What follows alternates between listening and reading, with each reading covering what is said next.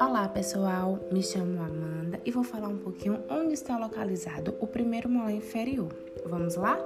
O primeiro molar inferior é um dente que está inserido na mandíbula, localizado à frente do segundo molar inferior e atrás do segundo pré-molar inferior, de ambos lados da arcada, havendo dois primeiros molares inferiores, um esquerdo e um direito, ou falando conforme o padrão anatômico, ele localiza-se mesialmente em relação ao plano médio da face ao segundo molar inferior e distalmente, também considerando o plano médio da face ao segundo premolar inferior de ambos lados da boca. A função deste dente é a mesma dos demais molares e consiste em triturar os alimentos. Eles possuem, na maioria dos casos, cinco cúspides bem desenvolvidas, dois do lado vestibular, duas cúspides linguais e uma cúspide distal.